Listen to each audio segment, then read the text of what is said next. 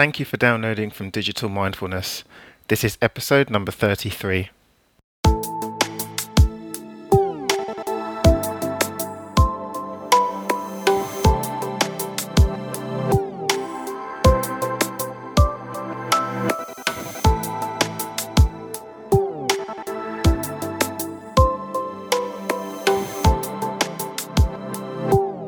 This episode of Digital Mindfulness is sponsored by Semantica Research, a leading digital consultancy helping communications, social media, and marketing professionals make better and more informed decisions from digital data.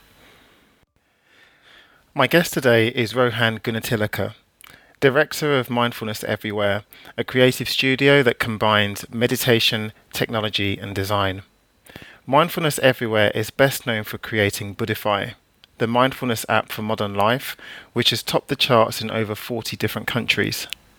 Rohan has an extensive background in mindfulness based meditation and has worked for over 10 years in technology and innovation for the likes of IBM and Accenture. Rohan is also a trustee of the British Council, and in 2012, Wired named him in their smart list of 50 people who will change the world. Rohan's first book has just been published, which is entitled This Is Happening. I hope you enjoy this episode with Rohan Gunatillake. Um, okay, so um, so Rohan, welcome, welcome to the show. Welcome to Digital Mindfulness. It's an absolute pleasure to have you on. Um, at last, I've been trying to sync our calendars up for many, many moons now, and it's a pleasure to have you on. Great, thanks, Lawrence. Likewise, it's super fun to be on. So, Rohan, can you tell the audience a little bit more about yourself? Um, how did you come to be working and having a really great interest at the vanguard of this intersection between mindfulness and technology? I guess all by accident, really. So, uh, I got into meditation and mindfulness myself at the end of my university time at university. So, for about 12, 13 years, I've been practicing um, uh, meditation and the, I, the key i guess the key thing was that i started the time i started meditating was at the same time i started working in london for like a big classic uh, management consultancy.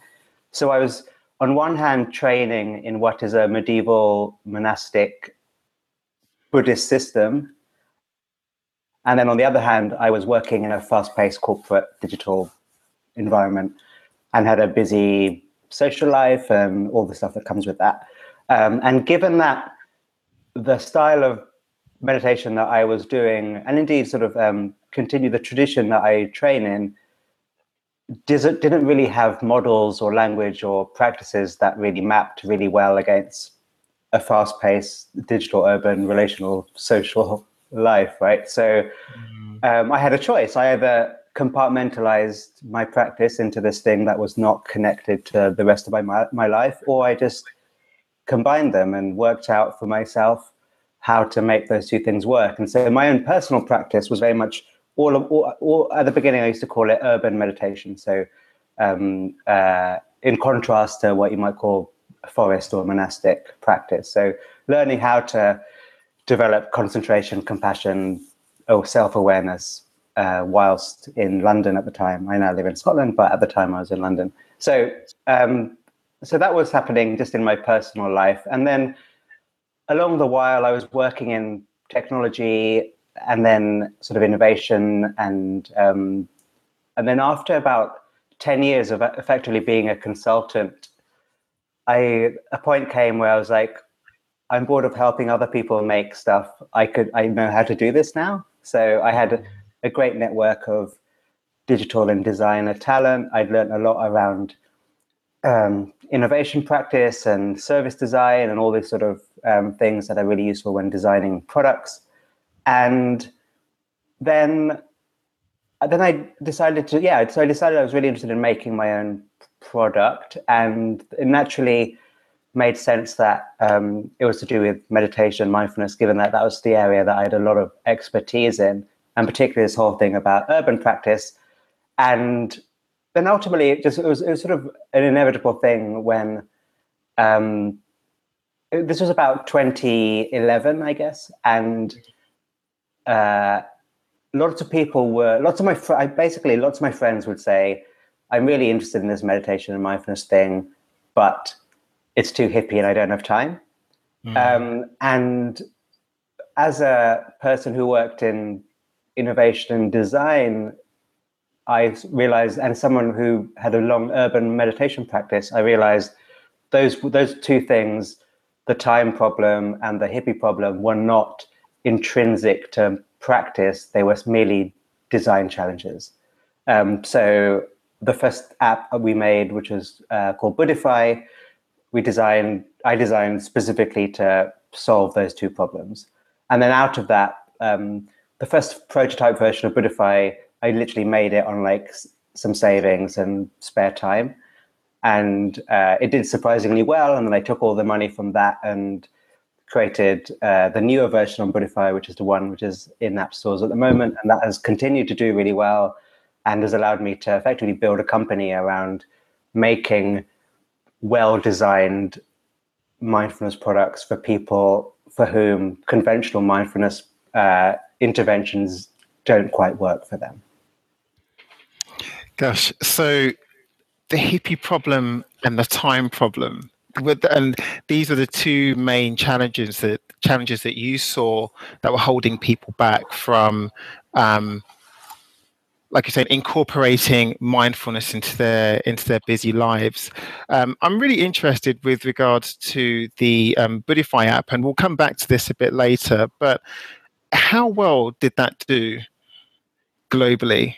Sure. So, um, uh, uh, basically, Buddhify has done well enough to mean that uh, I can run a company with a couple of people that make mindfulness products full time, which is insane.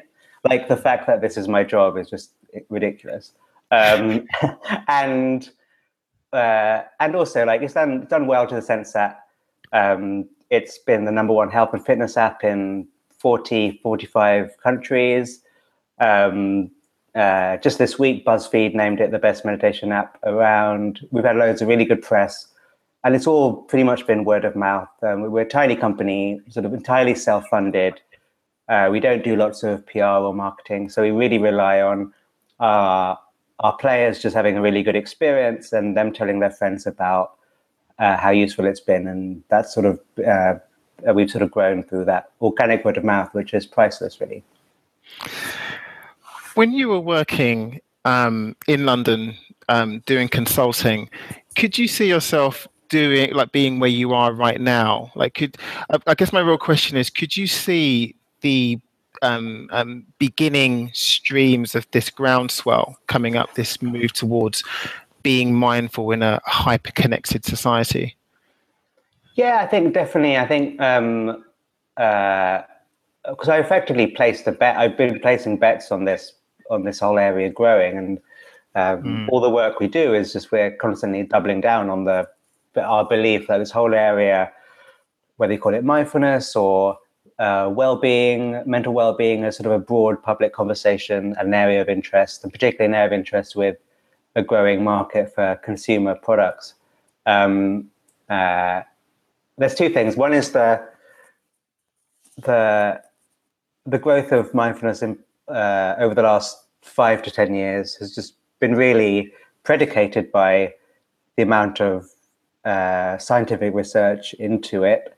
Um, mm. Because because once you have that kind of data, it's very very different to just some Tibetan bald guys telling you that this stuff is good for you, versus a pile of um, you'll have seen this this classic sort of graph of the number of research papers related to mindfulness every year for the last 20 years, and it's just a massive hockey stick.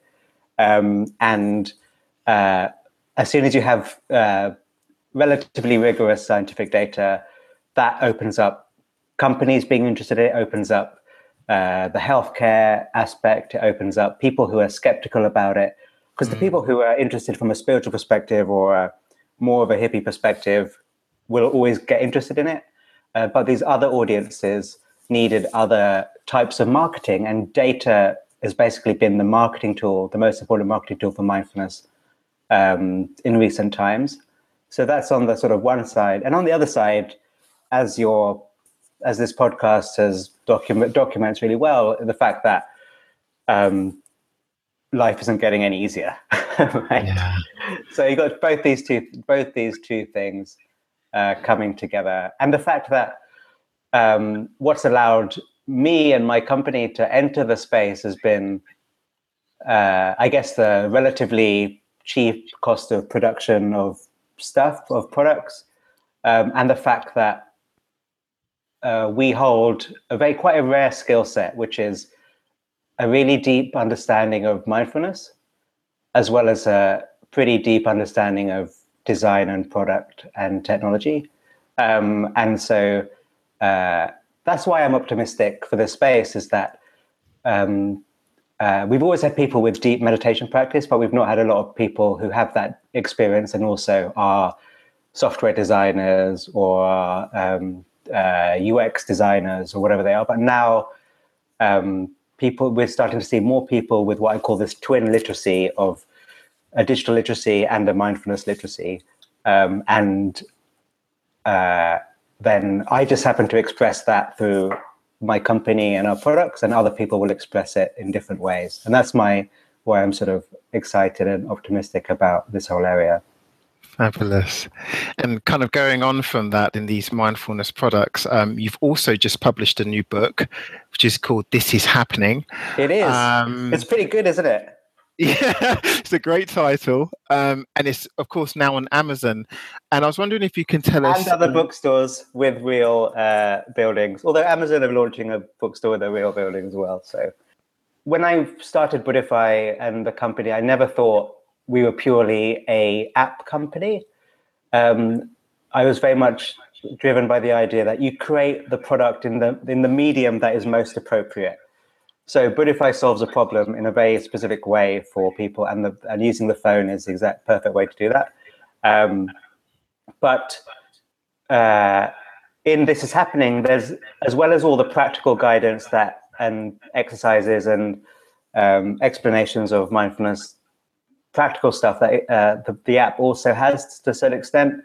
Um, I'm able to share the sort of the the theory and principles and history and um, thinking behind this whole area, which isn't necessarily appropriate for an app, which requires more of a direct experience straight away.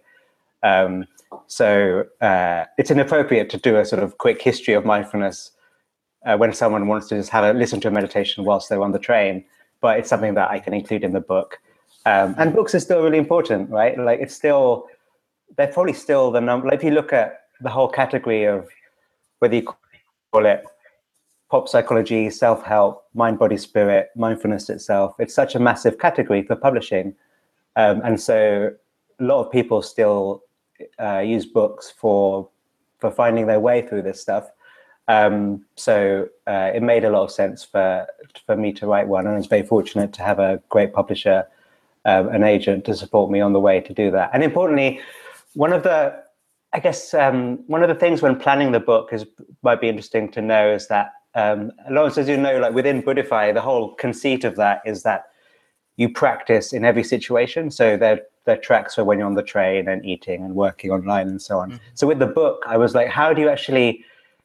Because w- one of my problems with um, one of my motivations for writing this is happening was also the fact that I found, despite how many mindfulness books there are out there, a lot of them are just the same. Mm-hmm. Um, uh, they basically say the same thing again and again, a little bit conservatively um, and uh, didn't, didn't necessarily reflect a very progressive perspective of mindfulness. Um, and so I wanted to, if I was to write a mindfulness book, I just didn't want to write just another mindfulness book. I wanted to bring something new to the conversation.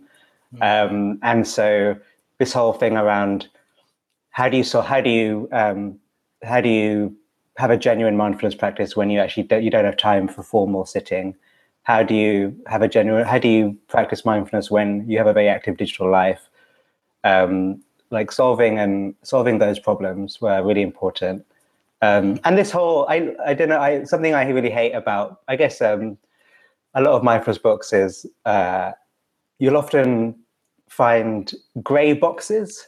So i don't know I, sort of where you'll read a whole section and then there'll be a practice like in a gray box. Um, going now go and sit quietly for 20 minutes and do this exercise. And like no one does that right? Like who does that? As soon as i see a gray box in a book i just ignore it and move on to the next bit and so one of the tricks we tried to pull off was can you actually practice do all that stuff whilst reading the meat of the book?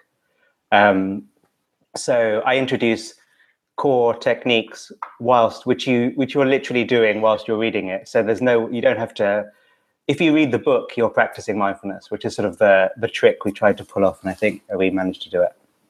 So um so yeah so what i'd really like to do is just to kind of delve a little bit deeper um into the book itself because um you're right there are absolutely loads of books of me- on meditation in the market already but one of the things that you really emphasized in the book is this idea of mobile meditation. I was wondering if you can tell the audience what mobile meditation is and why it's so important to be present in the digital age, because surely the world just wants us with our digital devices to just speed up. Sure. So, uh, taking that first bit, the conventional way of presenting meditation is predominantly uh, formal meditation. So, uh, it's a thing that uh, sort of sitting sitting meditation going to a quiet special place for 10 20 30 minutes um, and then the the assumption when you they when they teach you when that is the the way of teaching is that the benefits of that practice will then leak into the rest of your life um, the main problem with that is whilst that can happen the the rest of your life looks very different to that special formal place. Because if you lead a very busy life, then um, and you're training your mindfulness in an environment that looks nothing like the rest of your life, then a lot of people find it really hard to um, uh, to integrate what they've what they've uh, learned in formal practice into the rest of yeah the, into the busyness of it all. So mobile meditation simply takes the uh, the alternative uh, angle and basically says, how about instead of doing 80% of your meditation practice in a formal way and 20% of it in a mobile way, why don't you actually focus mainly on the mobile practice? So basically learning techniques, genuine, authentic mindfulness techniques, but ones which you're doing when you're at work, when you're talking to your partner, when you're walking around town, when you're taking a break, when you're uh, checking Instagram. Why don't we actually train, m- learn how to train mindfulness in the situations where we actually probably need it the most? And then, if we want to really deepen that uh, experience, we can then do our formal practice as a sort of way of deepening and supporting our understanding. So, mobile practice is really that the idea of predominantly making the majority of our lives the uh, the place we practice meditation, and this solves the time problem that we mentioned before. Because mm. if you can't find time for formal practice, that's fine. But there's 16 hours. If you if you say you assume you sort of sleep for eight hours a day, if you're lucky, then there are 16 hours. I'm saying that with through mobile mindfulness and really getting an understanding of that, you can practice for up to 16 hours a day um, mm-hmm. if you know how. Um, and all you need to know is basically like understanding core techniques and how to then apply those core techniques to all these various activities. So that's the mobile thing. And I think what the reason I think it's so important is because it's incredibly accessible, um, it's fun, it can be playful, and you um, it can take the pressure off having to find time for things. And uh, like as you as you become more and more proficient in mobile practice, you'll end up probably wanting to do uh, more and more formal practice anyway, or you may not. Um, but if, if, putting all the pressure on sitting meditation, um, the pro- the problem with that is that people just find that really hard to do. Um, mm. Even if you have a lot of dedication, and sometimes life just gets in the way, right? Um, and so the challenge of mobile practice uh, is is no longer finding time. The challenge then becomes remembering to do it, um, and that's an easier problem to solve actually. Than given that time is such a scarce resource, um, a luxury good. Time is a luxury good is something I often talk about. But um, the uh, the second thing around why why we need it in this time, um, just so many reasons, right? Because just uh, I guess one of the big themes of this podcast is why I sort of in uh, one of the reasons I enjoyed listening to so much is this whole question of will uh, you've spoken to loads of people who talk about how uh, the people that make our software are designing it in such a way to um, manipulate our attention and uh, essentially um, farm our attention into commercial gain, right? Either through advertising or through whatever the whatever business model or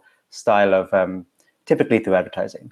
Um, so the the world the world of advertising and the world of social networks and all these giant companies they all understand the value of our attention um, literally understand the monetary value of our attention but the real sadness is that we as individuals tend not to um, and whilst there are other tools available absolutely i think mindfulness because it is put so much emphasis on awareness and attention mindfulness is one of the very few tools actually we have available, which allows us to bring a bit more uh, control and agency to how we place our attention. Because a lot of lot of uh, a lot of the world is trying to to uh, manipulate it, and not always for the good.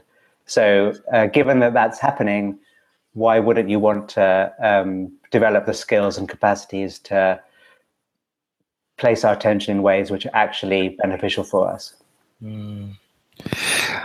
One of the um, one of the things you just spoke about here was kind of move in the book, moving away from what you called um, grey box exercises that no one does. So that's, that's a great term for it. Because you're right, I, I tend to skip over these boxes. I think I'll come back to them. Oh, you never, never do. do. Yeah, never, never, do. Never like do. When I when I when I like uh, favorite a tweet that I think I'm going to read later, I totally never do. um, but I'm wondering, with this whole idea of mobile meditation, and you use another phrase in the book, which is great, which I think you called it informal meditation. Yeah, that's right? that's it's typically called informal meditation. So, um, but the reason I call it mobile is when you call it informal, it makes it sound worse than formal. So there's yeah. a there's a value judgment inherent in the word informal, in the word informal, which makes it feel like it's a second class citizen. So the sitting is the really cool stuff, and everything. All this mobile stuff is just oh, you know, it's just uh, uh, second class practice, um, and I think that's really unfair. Uh, historically, there's lots of really good examples. Historically, all the way back to the origins of mindfulness practice, you can the the idea of doing this stuff in every activity has been fundamental. And it's actually only relatively recently that um, we've sort of made this form sitting a very sort of special holy object. Mm-hmm. Um, and uh, it's still really important. And absolutely, don't get me wrong. Like, I think formal practice is amazing and I do it all the time and it's really important. But um, it's uh, to, to only consider mindfulness and meditation as being just that is incredibly limiting. Do you think then that with the more mobile meditation that we do, that this would somehow lessen or weaken our practice? Do you think it's a more shallow form of meditation, or do you think that the more that we do mobile meditation, that the better we get at it?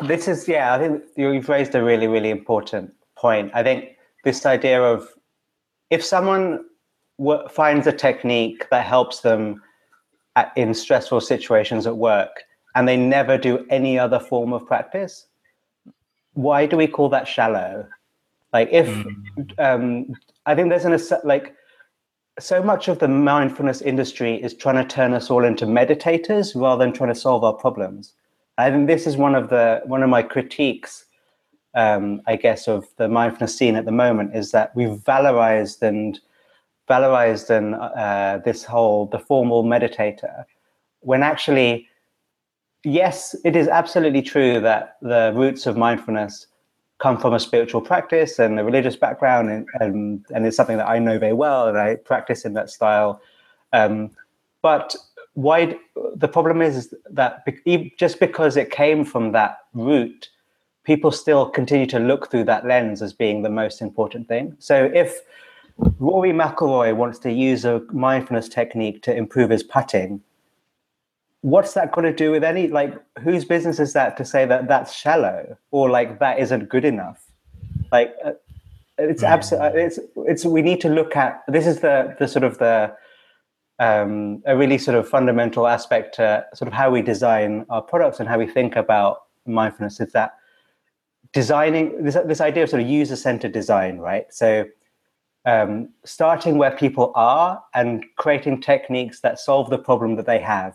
So if someone has a problem with uh, sleep or with um, uh, anxiety at work, then let's give them a practice that helps them in that situation. If they then want to explore the wider uh, opportunity and wider landscape that mindfulness and the history of mindfulness has to offer, then that's great. But we don't have to assume that they have to do that or that that's necessarily the, the objective. Um, but I think there's a um, I, I, I, sort of challenge the idea that we all need to we all need to become formal meditators that sit for 20 minutes a day. Um, I don't necessarily agree with that. I my my I think what's more interesting and more practical is to give people the tools and skills and techniques to solve the problems that they have. Um, and if they yeah if they then want to deepen their practice, then that's great. Um, so starting with the user rather than starting with tradition, and this is the uh, this is the reason why we why we do what we do. So why my company does what we do. So so I think the the key the key thing to recognize the difference between starting with the user and starting with tradition. Mm. So um, historically, uh, for example, um, uh, the for example, so let's take digital mindfulness products, right?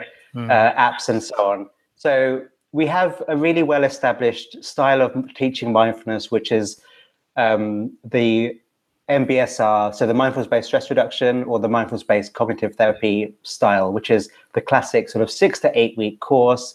You go for two hours every week and then you do your homework every day. And it's a really effective course. There's loads of research into how useful it is for various conditions and so on. And the the challenge the problem is is that that mbsr course has now become its own holy object. And so when people make products with mindfulness they all they tend to think is we just have to convert the mbsr course into an online version of it. And what they do is then they make okay so uh, they make a system where they have lectures and um, you do uh, uh, so we, we watch loads of lectures and you do 20 minutes of practice every day basically like making exactly the same thing as a face-to-face uh, mbsr course but delivered through digital means mm. um, but the pro- but the problem is like the people who that isn't necessarily meeting the user where they are because the majority of a lot of people can't make don't have just don't have the time for that maybe the reason they haven't gone to an MBSR, they might have been an mbsr class next door to them but they've giving them an app that gives them the same style of intervention isn't necessarily going to help them. Um, so why don't you start with the realities of the user's life and create a product which is much more designed to it? Um, and I think this uh, this is the big opportunity that I see, which is uh, we've historically not really used really quite basic design principles in the world of mindfulness. We've just assumed that the traditional way is the best way to do it, and if you can't do it that way, then you're wrong and we're not wrong, mm-hmm. but you're wrong. Um, so, for example, another example, like this, this, is quite common, and maybe you come across it yourself, Lawrence. That you go to a class, the like a very classic. If you go to a meditation class, the first the first exercise you'll do is uh, following your like paying attention to your breath and following it, and um, so on. That's actually a really hard technique to start with. Um, uh, it, it often makes the user quite frustrated. Thank you. Um, it, it, makes them uh, feel like they don't know what they're doing. So you're you're basically the first experience that most people have in mindfulness in meditation is a bad one, and that's just incredibly bad design, in my opinion. Um, why don't we create their first experience to be fun and playful and interesting as much as possible? Um, so that then they start going, okay, how do I explore this more? Rather than giving them an experience where 50% of people never come back. um, because it was too hard, or they felt I could I did it I couldn't do it. Um, so the that's yeah that's that's where I think the opportunity lies. Do do you think as well that this is a case of us just starting now to have this conversation? You know, they were actually just starting to think, okay, look, just simply overlaying traditional approaches um, through a digital medium isn't working and that we have to think of different ways. Like for example your your company uses the app there are other people using wearables um, there are other people doing digital detoxes which i know you're not a fan of and we're going to get to this later on. But um, but there are all of these different approaches that people are taking to um, um to help people um, reduce their stress, increase their creativity, um, all of these things that um, MBSR promises to do? I think um, the I think a really important thing to note is that the history of mindfulness has always been one of innovation and change. So back in the day, MBSR was a massive innovation back in the day, the style of practice in Burma that was that MBSR effectively comes out of was a massive innovation in the context of monastic practice in Burma. So, uh, and so the, the history of mindfulness and meditation is full of examples of uh, new styles of practice being designed to better suit uh, people's needs and better better suit the culture as it changes. Um, so I just think that this this whole area is part of that great story and great history of innovation. Um, the, the caveat I would put onto that is mm. that um, I'm a bit of a uh, I'm a I'm a meditation geek. I'm an old school like I I I really have a, have a lot of love and respect for the mindfulness tradition. I know it very well, um, and my one of my concerns is that like uh, well not one of my concerns but what i think is most important is that the people those are companies who, who are creating these products and whether it's through wearables or apps or classes or whatever it may be um, i think what makes them the most powerful that they can be is that if they themselves have a deep understanding of mindfulness Mm. Um, and then they express it through a wearable or they express it through um, uh, a game or a children's book or whatever it is. Um, rather than just going, oh, shiny bit of technology, all mindfulness is cool at the moment, let's make a thing. Um, I think that is where the sort of confusion and uh, a lot of the confusion and sort of noisiness of the this whole space can arise. Um, so uh, yeah, that would be my my wish, and I, like like so it's a bit of a it's a bit of a sort of paradox in that sense of like maintaining the purity and integrity and authenticity of what I consider cl- like classical mindfulness practice, while at the same time expressing it through new media and new technology. Um, yeah, and it's a challenge, right? It's a real, it's a real challenge. I think um, it's something we think about a lot. Is like how do you balance authenticity with innovation? It is totally possible uh, but um, and it really work the examples i've seen where it works best is where the people making the product products have just have a great deep understanding of the practice in the first place. Because um, like i was saying that there, there's a lot of literature out there um, um, on mindfulness and on meditation, and a lot of it, um, in my opinion, isn't very good. Um, but there's some there that is really, really outstanding, and and of course, there's a lot of um, scientific data to back this up. Like you're seeing now the datification, aren't you, of mindfulness and meditation, if you like. So that's giving it uh, um, a support and a crux so that people can invest in this in corporations or that scientists can like can talk about it robustly but i'm just wondering if we're perhaps focusing too much on the role of mindfulness in our life and actually because we're talking about how now we live in a digitized world if maybe we're missing other approaches that might be good that you might have heard of that you might have been experimenting with?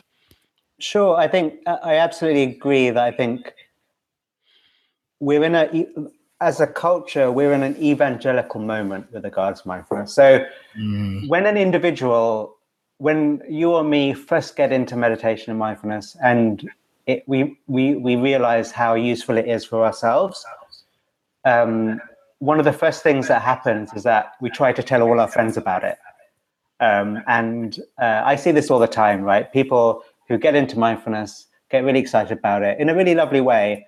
Um, and uh, then, yeah, they've become evangelists for it. Um, and that's sort of where we are now as a society is that we've, we've sort of only in the last few years really clocked what this whole mindfulness thing is about and its potential.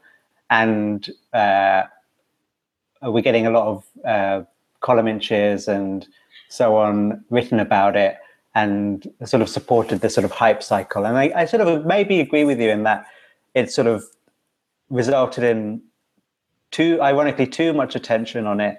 Um, and uh, more importantly, that maybe too much pressure on mindfulness to be like the thing that's going to save us. That's a good um, point. And uh, like I said, like I think it's one, it's an important tool in an attention economy. I think a skill set which builds our attentional skills is always going to be useful. So I don't think mindfulness is going to become unuseful at any point.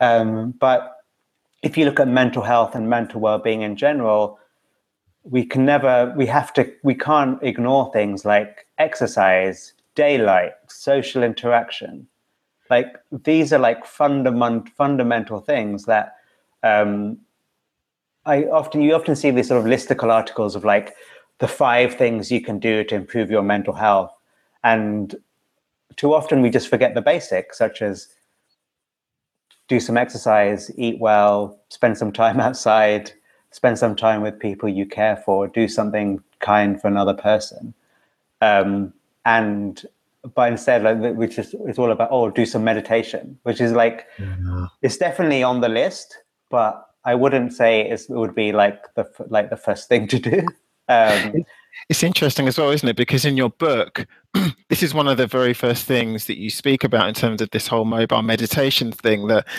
that you're actually thinking okay how can i incorporate my practice into my everyday life? And and it was almost like on your commute while you were walking to work. So kind of mixing this whole physicality of and meditation um, together. I thought that that was really interesting. That really jumped out of me yeah i think um it's ultimately like my ambition just generally is to and definitely for the book is to make for people to we have a we have a history in mindfulness in the meditation world of it being about uh, people telling you what to do, right? So you download an app and then some guy just tells you what to do and you do it. Um, and uh, whether it's a monk telling you what to do or um, uh, a meditation app, um, the that that sort of idea of um, the sort of the expert knows how to do things and you don't really have any power you just have to follow instructions um, it's still a, still an important teaching model but i think uh, what i'm excited about is people giving people the tools and permission to work it out for themselves right? So um, i think the the we live in a world where uh, so much of our life is very personalized and customized. The fact that um, uh, we can watch House of Cards all in one weekend if we want to, rather than having to wait for one episode every week. The, medit- the conventional meditation world is still stuck in a broadcast model, whereas we will, the rest of the world's moved on to iPlayer, right, and onto Netflix, and so um, the uh, creating more ways for people to uh, create a well-being system, whether it includes mindfulness or exercise or whatever that really fits their life, um, that really works for them, mm-hmm. um, is a good thing to aspire to. I don't think um, mindfulness, the sort of mindfulness, doesn't hold all the answers. Um, and I think it's for us, all of us, to sort of work out what really works for us, what doesn't work for us, um, and constantly actually ask that question so that we're um, uh, making sure that our, we're doing as well as we can. Um, I, I, love that. That's really interesting. Almost like having a toolkit of approaches to improving the way that we live our life in a digitized society and with our digital devices. Because, but is that where sleepfulness fits into um, the whole philosophy of what your company is trying to um, yeah, achieve? The, the the important thing to know about sleepfulness is that it's a sleep app that uses mindfulness rather than a mindfulness app for sleep. And the reason that it sounds a bit technical and nitpicky, but that's really important because the one of the problems with mindfulness at the moment is we've sort of fetishized the process of mindfulness. We've we've made whereas the outcome is for me is the most important thing. Mm. So um, people don't. My experience of the hundreds of thousands of people who've used our stuff is that very few of those people practice mindfulness to be mindful that they people practice mindfulness to sleep better, to have better relationships, to be more concentrated at work, to be more attentive to their husband and wife. And those are the reasons that are important. Um, and so uh, the the idea of sleepfulness is simply to like we've learned through Buddhify that sleep was effectively the number one problem that our user base had um, and it just affects so much, so many other parts of their lives. Um, and but if you if you look at if you sort of do some simple studies of uh, Google searches or the App Store, think about the number of people who type in "I want to meditate" versus "I want like how how do I meditate" versus "How do I get to sleep." Mm. Like you can't even compare those two numbers, right? Um, so why not make a sleep product that uses all mindfulness techniques rather than front something as being all about mindfulness um, and it just happens to help your sleep. So i think this idea of focusing on the outcome rather than the process is really really important. Um, uh, and it, and it's a it's obviously a, just as a company it's a much bigger market for us as well. For sure. Um, so that's uh, important. And also like there's a bit of irony there's a bit of a not irony there's a bit of a um, uh, issue again in that um, mindfulness is all about uh, is a lot of mindfulness is about alertness and uh, awakeness, um, and sleep sleep is obviously the opposite of that. Um, uh, and so uh, uh, we've had to sort of do we've done some interesting work around how to um, uh, so the the type of stuff in sleep in sleepfulness is a sort of a subset of the whole family of the mindfulness set of techniques, I guess, that are most suited for uh, most suited for sleep.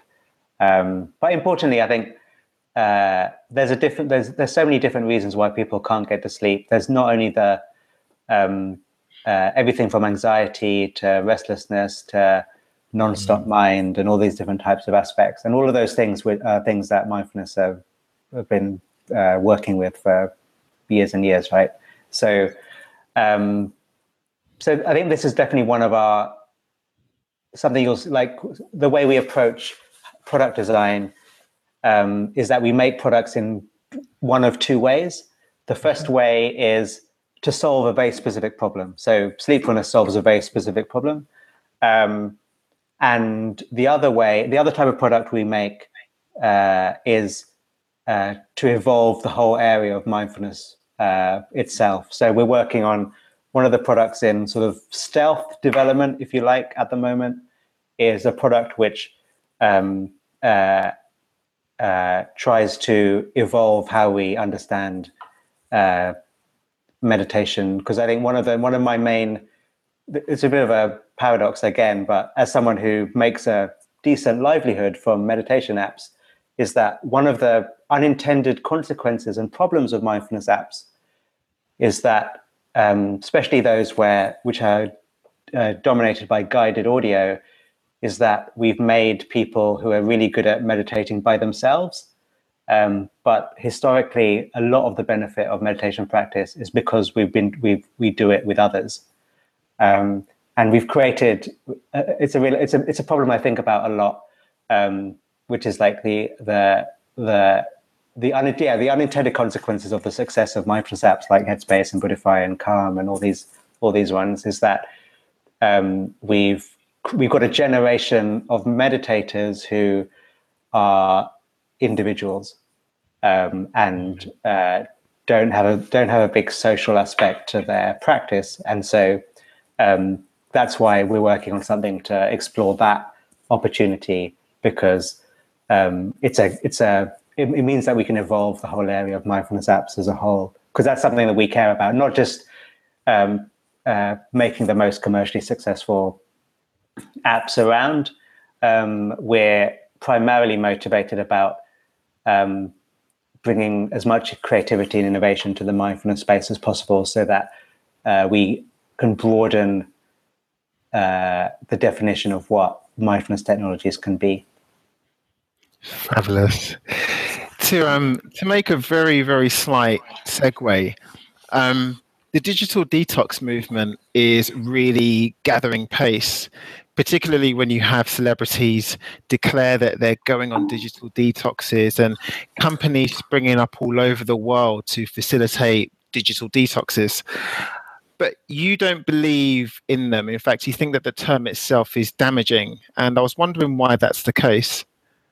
Sure. Well, I think there is value to spending time away from one's devices. Um, I'm not denying the value of that.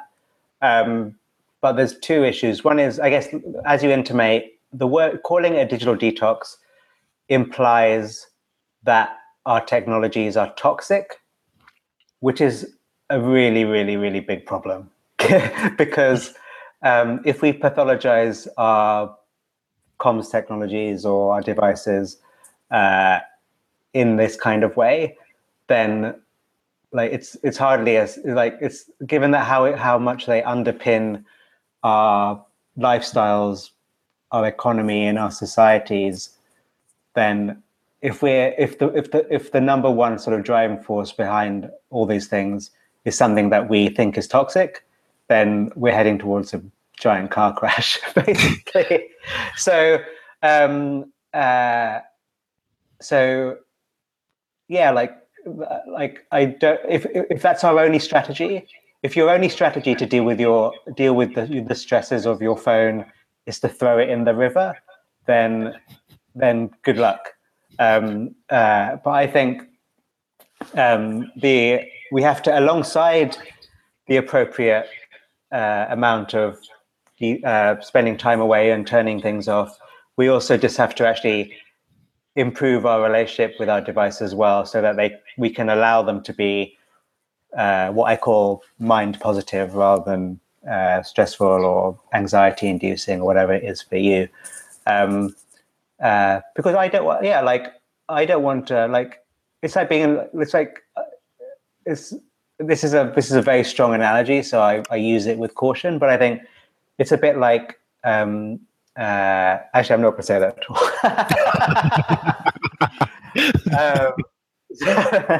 um, um, yeah, so I, t- I talk about like uh, in the context of this this area, I talk about three R's. So retreat, which is the digital detox. Um, so turning everything off, taking some time away. I talk about uh, relating, so improving our relationship to technology. So that a lot of that is the bulk of the the sort of the, the techniques in the book, which involve digital devices and technologies, show you how you can actually use these things to be supportive of ourselves. And then the third R is redesign, which is the the more higher level industrial side things, um, which is where you start uh, including users' well-being in the design of software and hardware. Um, and uh, I don't, I don't have the answers for all of that, but I think as an individual user, um, the best we can do is know when it's appropriate to turn stuff off. When it's not, when we when stuff is on, then we at least have a skillful relationship with the devices. Um, and as consumers, we're aware that the industries are often trying to manipulate our attention. So if we, if we can hold all those things uh, at the same time, then uh, we give ourselves the best sort of holistic chance, I think, rather than only having a a single binary crude strategy of detox. Mm. How do you, Rohan, how do you every day create a positive um, relationship, not just with technology, but also with digitized society? And how do you recommend other people go about doing that? I don't have a strict regime, but what I do have is the level of self awareness so that if I am playing with my 10 week old son and I notice myself getting bored and wanting to check Twitter, then I'm like, whoa, that is a problem, right? So, yeah. so, like the key, the, the, the superpower is, is the awareness there. Um, and then noticing that that's happening and then uh, being able to, uh, having the skill to not necessarily follow the habit. One thing I think that is important is also is to, with regards to the whole uh, society aspect is to start with the perspective that it's not a problem because i think if we start with the uh, if we start with the the the attitude that we're constantly going to be in conflict with it then we'll we'll that's what we'll see right so um, if we start with the, an optimistic uh, point of view and perspective that actually um, technology is broadly on our side, then that's often a good place to start. And then couple that with the self awareness that when we notice our uh, attention being taken away in ways that we aren't, we wouldn't necessarily want. So, um, whether you're having conversation or dinner with your partner or spending time with your children or on a date or at work, whatever it is, and you notice your mind being uh, pulled away to check Twitter or check out of that conversation entirely, then if we didn't have that awareness in the first place, then we wouldn't see that pattern. So that's a that's sort of a key thing. Um, and there's something I, I think a little get sort of slightly gets under underexplored actually, which is um, how it's something. For example, when I was um, writing the book and I had to like writing a book is relatively requires a lot of concentration and focused attention. And it was a really good opportunity for me to sort of see how my distractions work. So I studied like how like paid a lot of attention to um, when I was had I sat down to write my 2000 words and suddenly I'd be doing something entirely different. Um, and it's easy to blame the technology's fault for that and the technology definitely is a contributor. It makes it very frictionless to get distracted. But what I found most powerful was actually becoming aware of how I felt before the distraction happened. And what I found typically was that I was bored, I was lonely, I was feeling maybe a bit sad. And and as a result, my mind in in, in effectively in a compassionate act went out to distract myself and look at Twitter or check my email as a way to fix my problem, which was actually the the sadness or the loneliness or the boredom. Um, and so, uh, but when you have that level of ability to to notice the mind state, the emotional state, and be able to just let that let that go and let it just work its work its way out, then um, that is then the sort of you take away the power from the the devices to even sort of pull you away in the first place. Um, so that like yeah, but I'm the mindfulness guy, right? So I'm, like, my answer is basically like do loads of mindfulness. But um, uh, the great thing about um, relate like the great thing about like uh, a baby or a partner who's really straightforward with you is that you'll know pretty soon when you're when you're attentional when you're when how you're attending to someone isn't okay. So if you're having dinner with if you're having dinner with your partner and then she notices that you're in the middle of an important story that she's telling you that you're you you just go and see what's happening in the Arsenal game, like that. Um, uh, that you, you'll end up sleeping on the sofa, right? So there's a nice feedback. There's a really nice, simple feedback loop which shows you the the negative impact of uh, of using your attention in those ways. And so, and likewise with a uh, what I've what's been really lovely about becoming a father just recently is that it's a whole new domain of practice for me. It's a whole new area to explore and discover for how to use the skills that I already have in in different ways. And um, it's so clear, like when um, a newborn baby like really demands you to to be present uh, with it, um, and that is a really so put almost like put like um, making sure that uh, you have in some way you have some sort of feedback for how um, how your how your sort of attention and awareness is doing. Um, and yeah, like not everyone can have a, a, newborn baby or not everyone's in a relationship, but um, uh, to do that. Um, but I think uh, just finding what works, like how, like if if being present is important to you, or if being just, I would I would put, I would put it down to this: like what is the most important quality in your life at any one time? So it can be anything from concentration, connection with others, presence, being able to deal with difficult emotion, um, body awareness, whatever it is, right? So just choose one or quality that is important to you and then just check it like during the day. Let's score yourself from one to five. Like during the day, like okay, uh, at, during this activity, my body awareness is rubbish. During this activity, my body awareness is really high, and then just use that information to improve it. Um, so this is this whole thing about focusing on the result. So um, and having some way of sort of tracking how you're doing.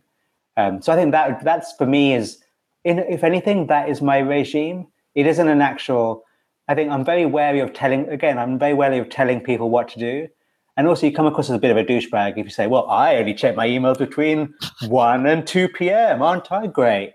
It's like, well, that's all very well. I just, I, I can't really, like, I understand why that advice is, why that kind of stuff is useful, but um, just me telling you to do that is makes no sense because my life is completely different to your life. And so, um, there's only much transferable skill set you can you can apply to that. But what is transferable is like understanding what are the positive qualities you want in your life and track them somehow and do and notice what helps them grow and notice what helps them not grow and do keep doing the things that help them grow and maybe stop doing the things that don't.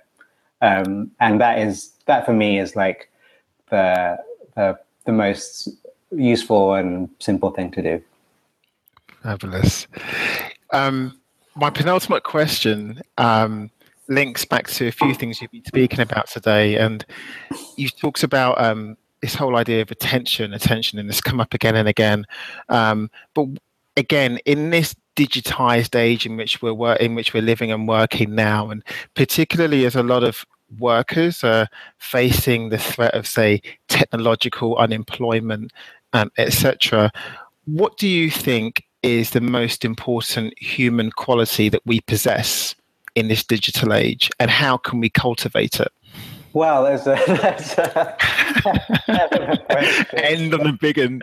wow, boom! How about that? Um, I would sort of probably say giving a damn and like caring how like sort of whether it's yeah like as you implied in your question whether it's these whole these these fears of robots taking over our jobs or Google making us stupid or um, social media creating ADHD, all these sort of fears that, however valid they are or they aren't, I think caring about one's own well being and mental well being and not just saying, oh, that, that, that's just how it is. Like recognizing that we actually have some ability to um, to we have some agency. We have some like we we don't live in a world where we're inevitably um, going to become like just ruined sort of emotionally and mentally by all this stuff um, because then like if you care about it and you're like i say it's a combination of giving them and curiosity and going actually what does like what is the thing that really helps me? What are the behaviors that actually don't help me? Um, caring about that being interested in that. And then sometimes yeah you will find that it's about you might for you it might be throwing it throwing the phone in the river or for you it, for another person it might be working out how to feel a sense of genuine person to person connection whilst browsing Twitter or Instagram or checking Snapchat or whatever. And like, um, yeah, so like recognizing really, really, really like, it sounds stupid that we should care about our well-being, um, and it, um, but uh, that I think that's really important because then when you care about it and you recognize the importance of it, um, then you you do everything you can to protect it, right? Um, and so that would be if it was one thing, yeah, maybe um, that would be it. And having that gumption to to care about, yeah. like saying, your, your own emotional and psychological well-being, that you know that does bring out your own unique human qualities to either solve a problem or yeah, to exactly. know. and not just rolling not just rolling over and going hey well that's the internet deal with it. Uh, i think that's a like just as a small well not a small example a massive example. So um like the if you think of a company like like okay, most powerful well facebook aside most powerful tech well probably more powerful than facebook. So google like they the whole area of sort of YouTube comments, right, which is some of the most disgraceful, disgusting, abusive part mm. of our modern culture. Um, and Google's position on it is broadly, hey, well, that's just what it's like. People are dicks. Um, mm. But at the same time, they're putting Wi Fi on balloons, they're building driverless cars, they're doing these incredible technological feats, but they can't solve a problem like abusive, misogynistic YouTube comments. Um, mm. Is that because a is that because that's an impossible problem to solve, or is it because they don't give a damn, um, or it's too compl- it's too much hassle to deal with? Um, I think we we all too easily default to this idea of well, that's what the internet's like. I just, I just, uh, I think that's not good enough. Um, and so, if we just throw our hand, as from a person, that's at an industry global perspective, but on an individual perspective, if we just say, well, iPhones are addictive, that's just what it's like, then that's not just that's not giving us a chance, right? Um, so we have to give ourselves a chance. Fantastic. Rohan, we've unfortunately come to the end of the interview. Um, where can people find out more about you and your work? Um, all sorts of places. So, com- my company is called Mindfulness Everywhere. Um, we're easily found mindfulnesseverywhere.io. Uh, um, through Buddhify and Sleepfulness now, you can get a taste of the kind of stuff we do, and also obviously the through the book "This Is Happening," which is out in. You have a really global audience, so it's worth mentioning. It's out currently in the UK and Australia and New Zealand and South Africa and some other places, but the the American version and Canadian version doesn't come out until a little bit later. We haven't announced the the dates for that and um, a German language version comes out in April. But it is available in the UK if you're super keen. Um, but it should be out in other country, a country near you. Um, if not right now, then soon. Brilliant. Well, look, Rohan Gunatillake, thank you so much for spending time with us today. Thanks, really, really great.